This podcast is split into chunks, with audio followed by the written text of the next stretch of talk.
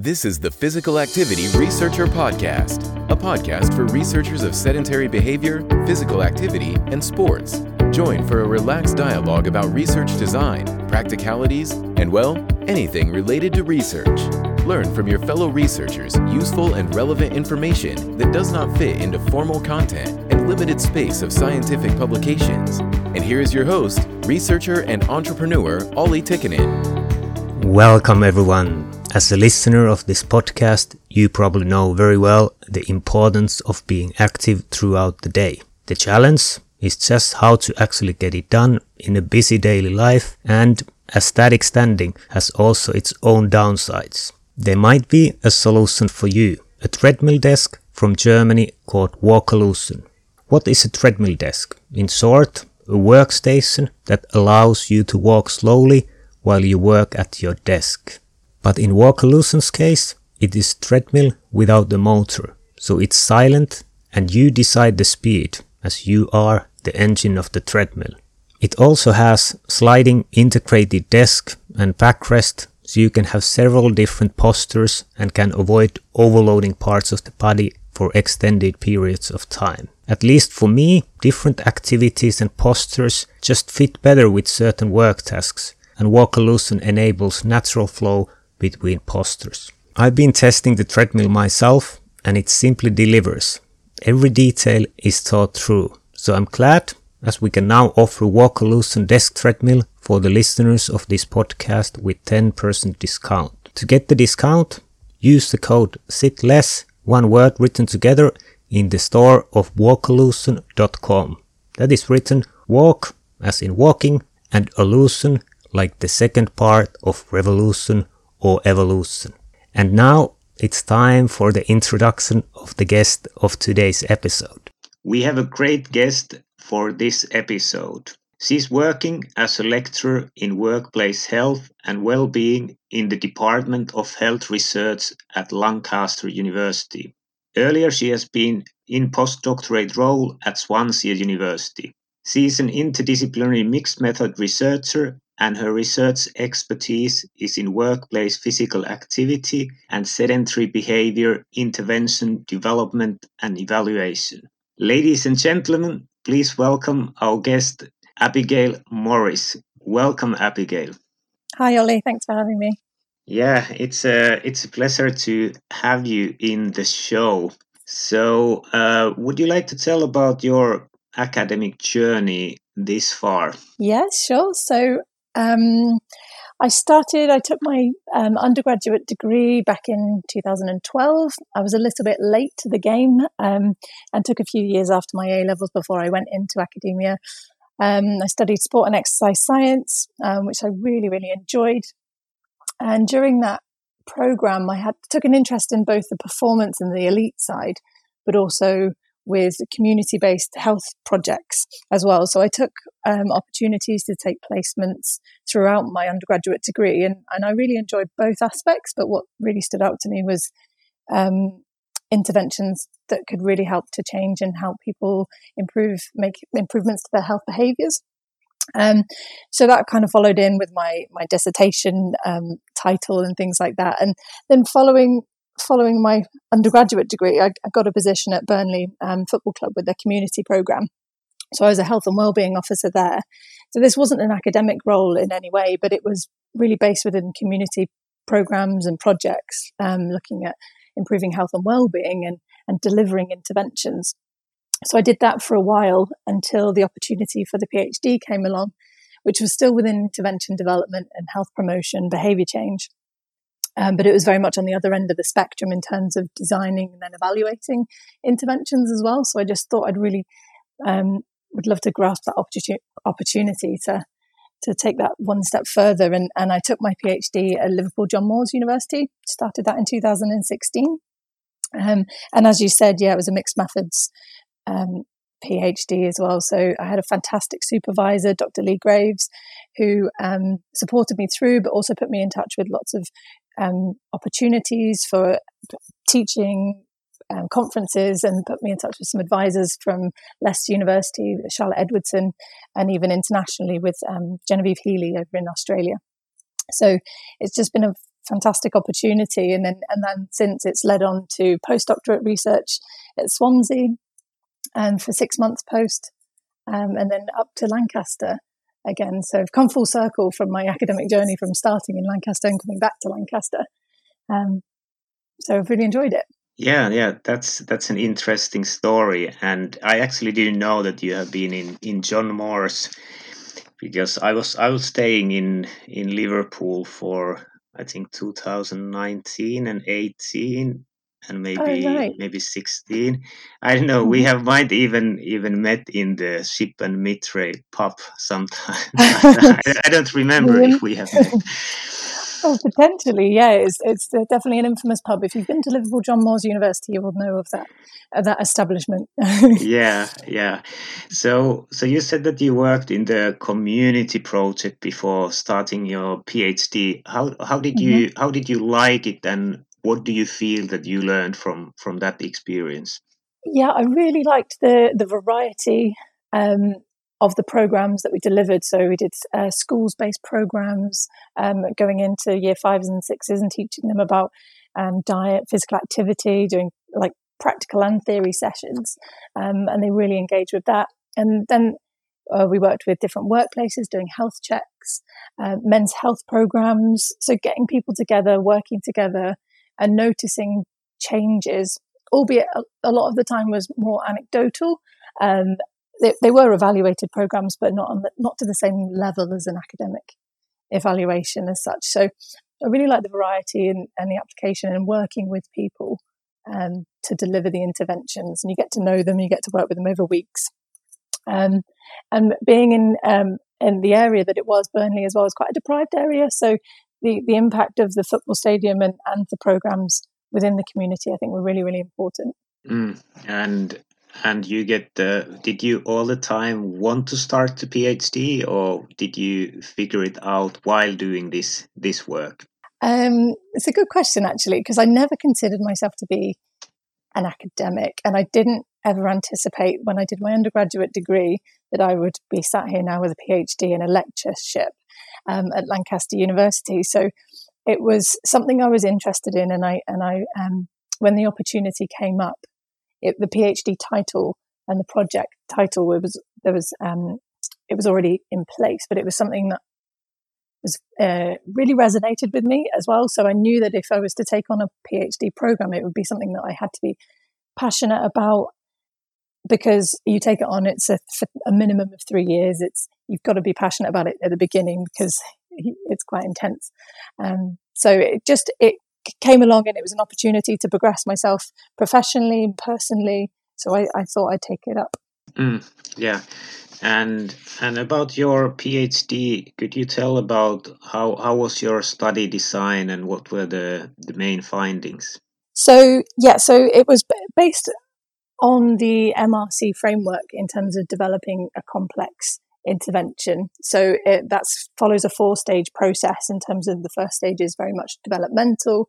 Um, the second stage is um, piloting and feasibility stage. The third stage is evaluation. And then the fourth stage is wider implementation. So the scope of my PhD program didn't quite get around the full circle of the MRC framework um, by any means. So um, it was really focused towards developing an understanding of the setting and the context um, in the first phase.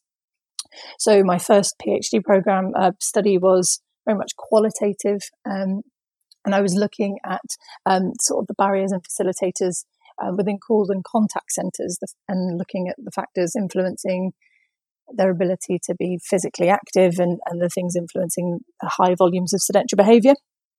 So this was taking kind of um, a holistic approach as well, and not just talking to the employees themselves, but um, the team leaders and the senior team leaders within that establishment to try and get this kind of broad picture of, of the setting and to inform the development of future intervention strategies. So that phase two then was a feasibility trial to to move on. It's more of a like iterative process, but to kind of build upon the factors that we've identified and then trial whether that's feasible within the setting itself. Um, and then the third the third study that I did was again building on from that. It was still part, a pilot phase, but it was introducing a an intervention arm for comparison as well. So very much following that that framework model from the MRC framework. Sounds sounds like an interesting interesting project.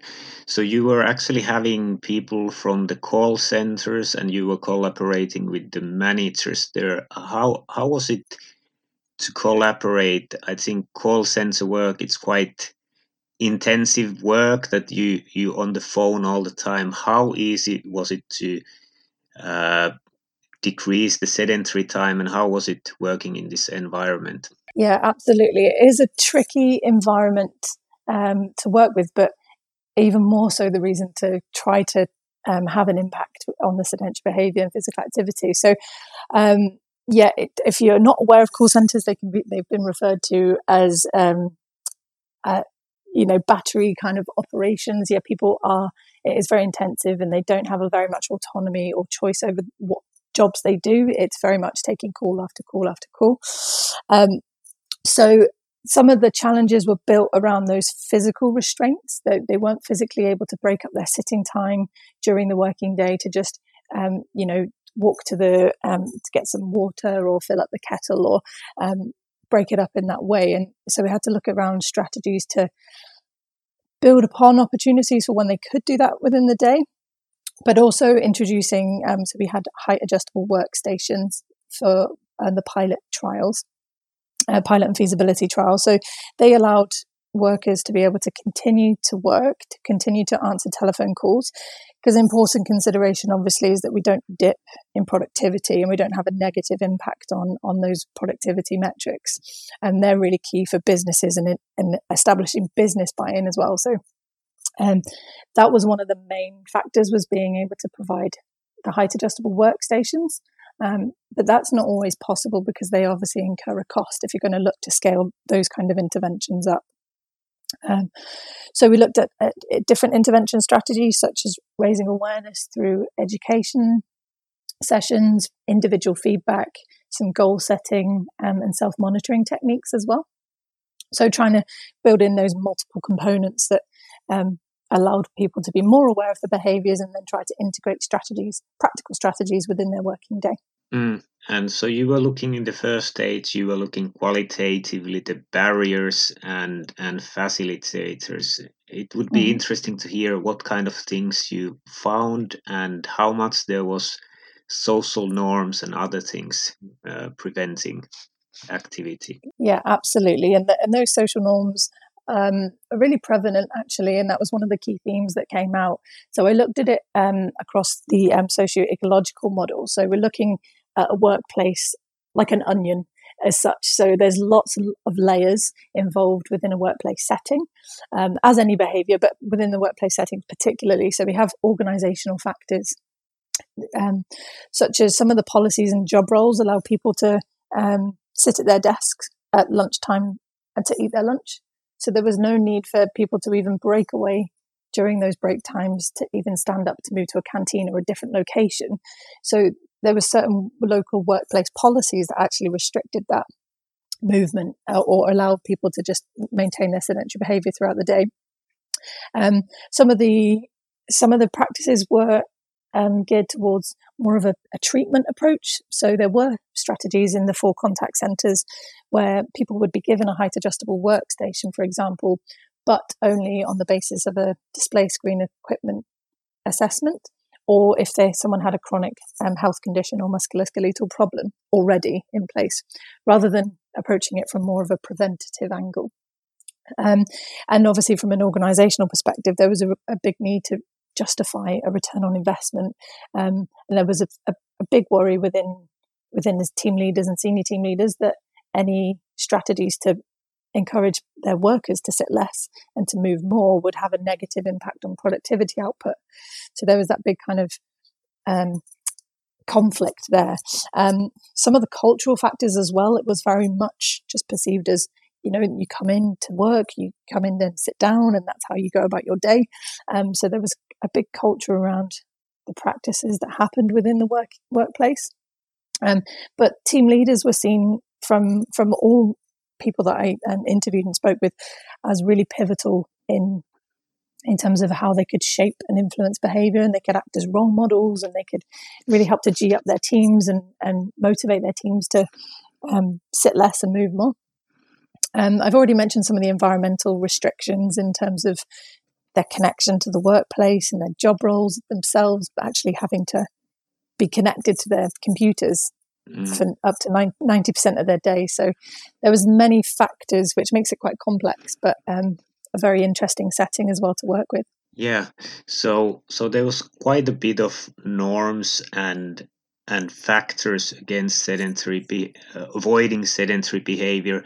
How how did you go about changing these norms and changing the workplace culture? So within the intervention strategies that we developed, we tried to um, build in the team, uh, like the team leader role. We try to um, recruit people within teams within the first feasibility trial as well. So to try and um, really build upon that social element. You know, if they're doing it, it becomes more of an acceptable behavior in the workplace. If your colleagues breaking up their sitting time, it's perceived then as potentially less strange or disruptive.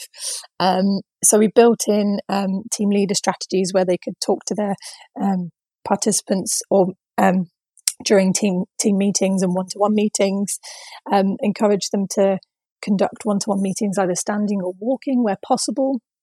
Um, if there was no like confidential information being being talked about, um, so and then we also built in um, uh, weekly email strategies as well, so prompts and reminders to help because um, a lot of our behaviour is very much habitual. So mm. these prompts and weekly reminders help them help remind agents about kind of health risks of spending too much time sitting down and, and the benefits of breaking up their sitting time frequently. Mm. And and how was the process like? You said that the team read, team leaders were were kind of bringing example, and there was a social element.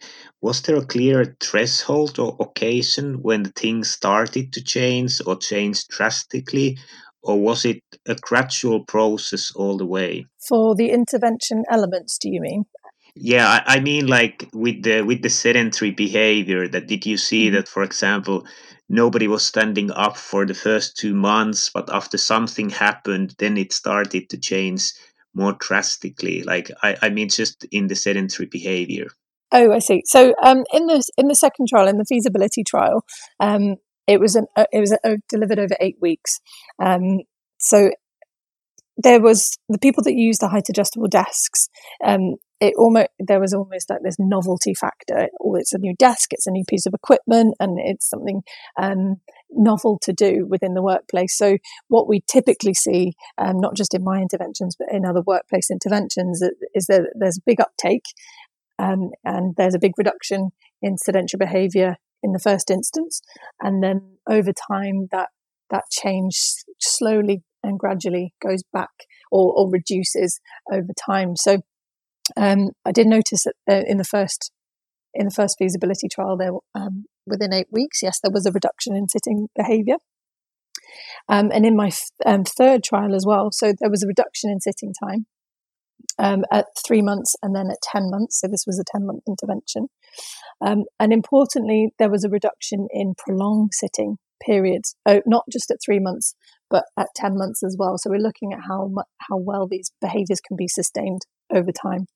Mm. So, one of the important um, things that I found from the third study was um, that rather than delivering a three month intervention and then stopping all intervention strategies and then evaluating again at the next follow up was that we delivered a, a, an intensive phase intervention and then had more of a maintenance phase. So there were still ongoing intervention strategies that were being delivered, but not as intensive. And this was almost like a handover to kind of then individuals taking up the behavior um, as the norm. Um, and this was replicated in um, Edwardson's study, actually, who found that there was um, a sitting reduction initially, and then actually this was increased at, at 12 months. So you don't tend to see it in um, a sitting reduction increase over time. So that was really positive. Mm. Let's have a short break into interview and think about the way we work. You might be walking or going about your daily course when listening to this podcast episode. But when working on a computer, we are easily stuck to static positions, whether sitting or standing. Wouldn't it be nice if you could take steps as you like? There might be a solution for you. A treadmill desk from Germany called Walkolution. Treadmill has curved shape and is powered only by you, so it moves in perfect sync with your rhythm. It features sliding integrated desk and backrest so you can keep switching between postures easily throughout the day. It makes knowledge work much better suited for our physiology, so I'm delighted as we can now offer Walkolution desk treadmill for the listeners of this podcast with 10% discount. To get the discount, use code SITLESS, one word written together in the store of walkolution.com. That is written walk as in walking and illusion like the second part of revolution or evolution. So walkolution.com, check it out and let's continue with the interview. And what would be if there's some people listening from human resources or managers that they would like to implement uh, sedentary behavior reduction intervention in their workplace? What would be your main points for these people, take home messages, how they should go about with the process? That's a good question. Um, and it depends on, I suppose, there's like practical um, considerations within each workplace. But um, people do tend to respond to um, tangible intervention strategies. So, what we've seen within intervention research, um, workplace intervention research, is that um, environmental changes often exert the, the strongest changes on behavior. So, I've talked a lot about the height adjustable workstations, and they do tend to be um, or elicit the strongest and greatest changes to sedentary behavior over time. So if you are able to deliver um, strategies such as that, or if you have a budget to deliver strategies, um, then they are shown to be the most beneficial. But um, my final intervention within within my PhD research showed that there are ways to reduce sitting time without costly strategies like this. So delivering invi- um, education sessions, self monitoring, weekly emails, um, team leader support, and things like that. They can be built around to try and change that culture, and they can still have a positive impact on sitting time as well. Mm. So you think that the most important would be to change the environment to enable enable. Do you see that you don't need the education if you have for example just the height adjustable desk. Is it is it enough in some cases? Just just to provide the opportunity. Um, t- well typically research has shown that if you just give someone a, a workstation yes there may be a slight change but um, without giving them some information and some context to why they've been given it then it, the, the behavior it does it's not enough to just have the opportunity. Um, so if we are more aware of the behaviors and the impact on our health, then we are more likely then to see the relevance of, of using that and integrating that into our daily daily activity. So I would say without I'd say it's really important to combine um, to combine the components. Mm. And and what kind of kind of changes you were able to achieve with with these employees in your in your project? What was it in two months and what was it at, at 10 months? So um, changes in, in sitting time um, were noticed at well at three months and at ten months. Um, we had two intervention groups, so we didn't have a non-intervention control group. There were greater changes within the intervention group uh, that had a height adjustable desk um, to prolonged sitting over time. And importantly, we took a number of measures for um, sort of product, productivity and, and presenteeism using the work limitations questionnaire. So these are self-reported measures, um, but there was no detrimental impact on on work outcomes or perceived work outcomes, which is really important. It's important impact um, information to feed back to um, employers that uh, they sat they sat less. Um, they actually reported feeling better um, in terms of more motivation, less fatigued, um, and increase energy. And often within the call center specifically, um, they tended to take, um, well, they said they built in patterns of sitting um, and using their desk around their interactions with their calls and customers. So typically, if they had a stressful call, um, they would stand up and that would help to make them feel more confident and more assertive, um, and help them to feel more awake and alert as well. So there were really important impacts and perceived impacts.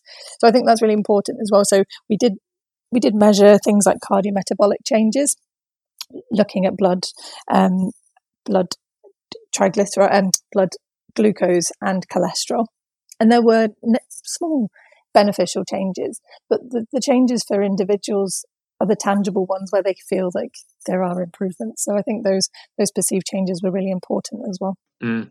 So you get quite a bit of positive changes in energy levels, some also in cardiometabolic risk factors, hmm. and and the productivity didn't go down. And how, how was it for presenteeism and absenteeism? Yeah, similar. There was no detrimental, or there was no evidence of detrimental impact on these outcomes as well. So um, there was there wasn't a positive or um, overly positive impact, but there was no detriment. So we take that as a positive as well. So we were in, able to implement these strategies, change the behaviours without having a negative impact on these on these business metrics as well.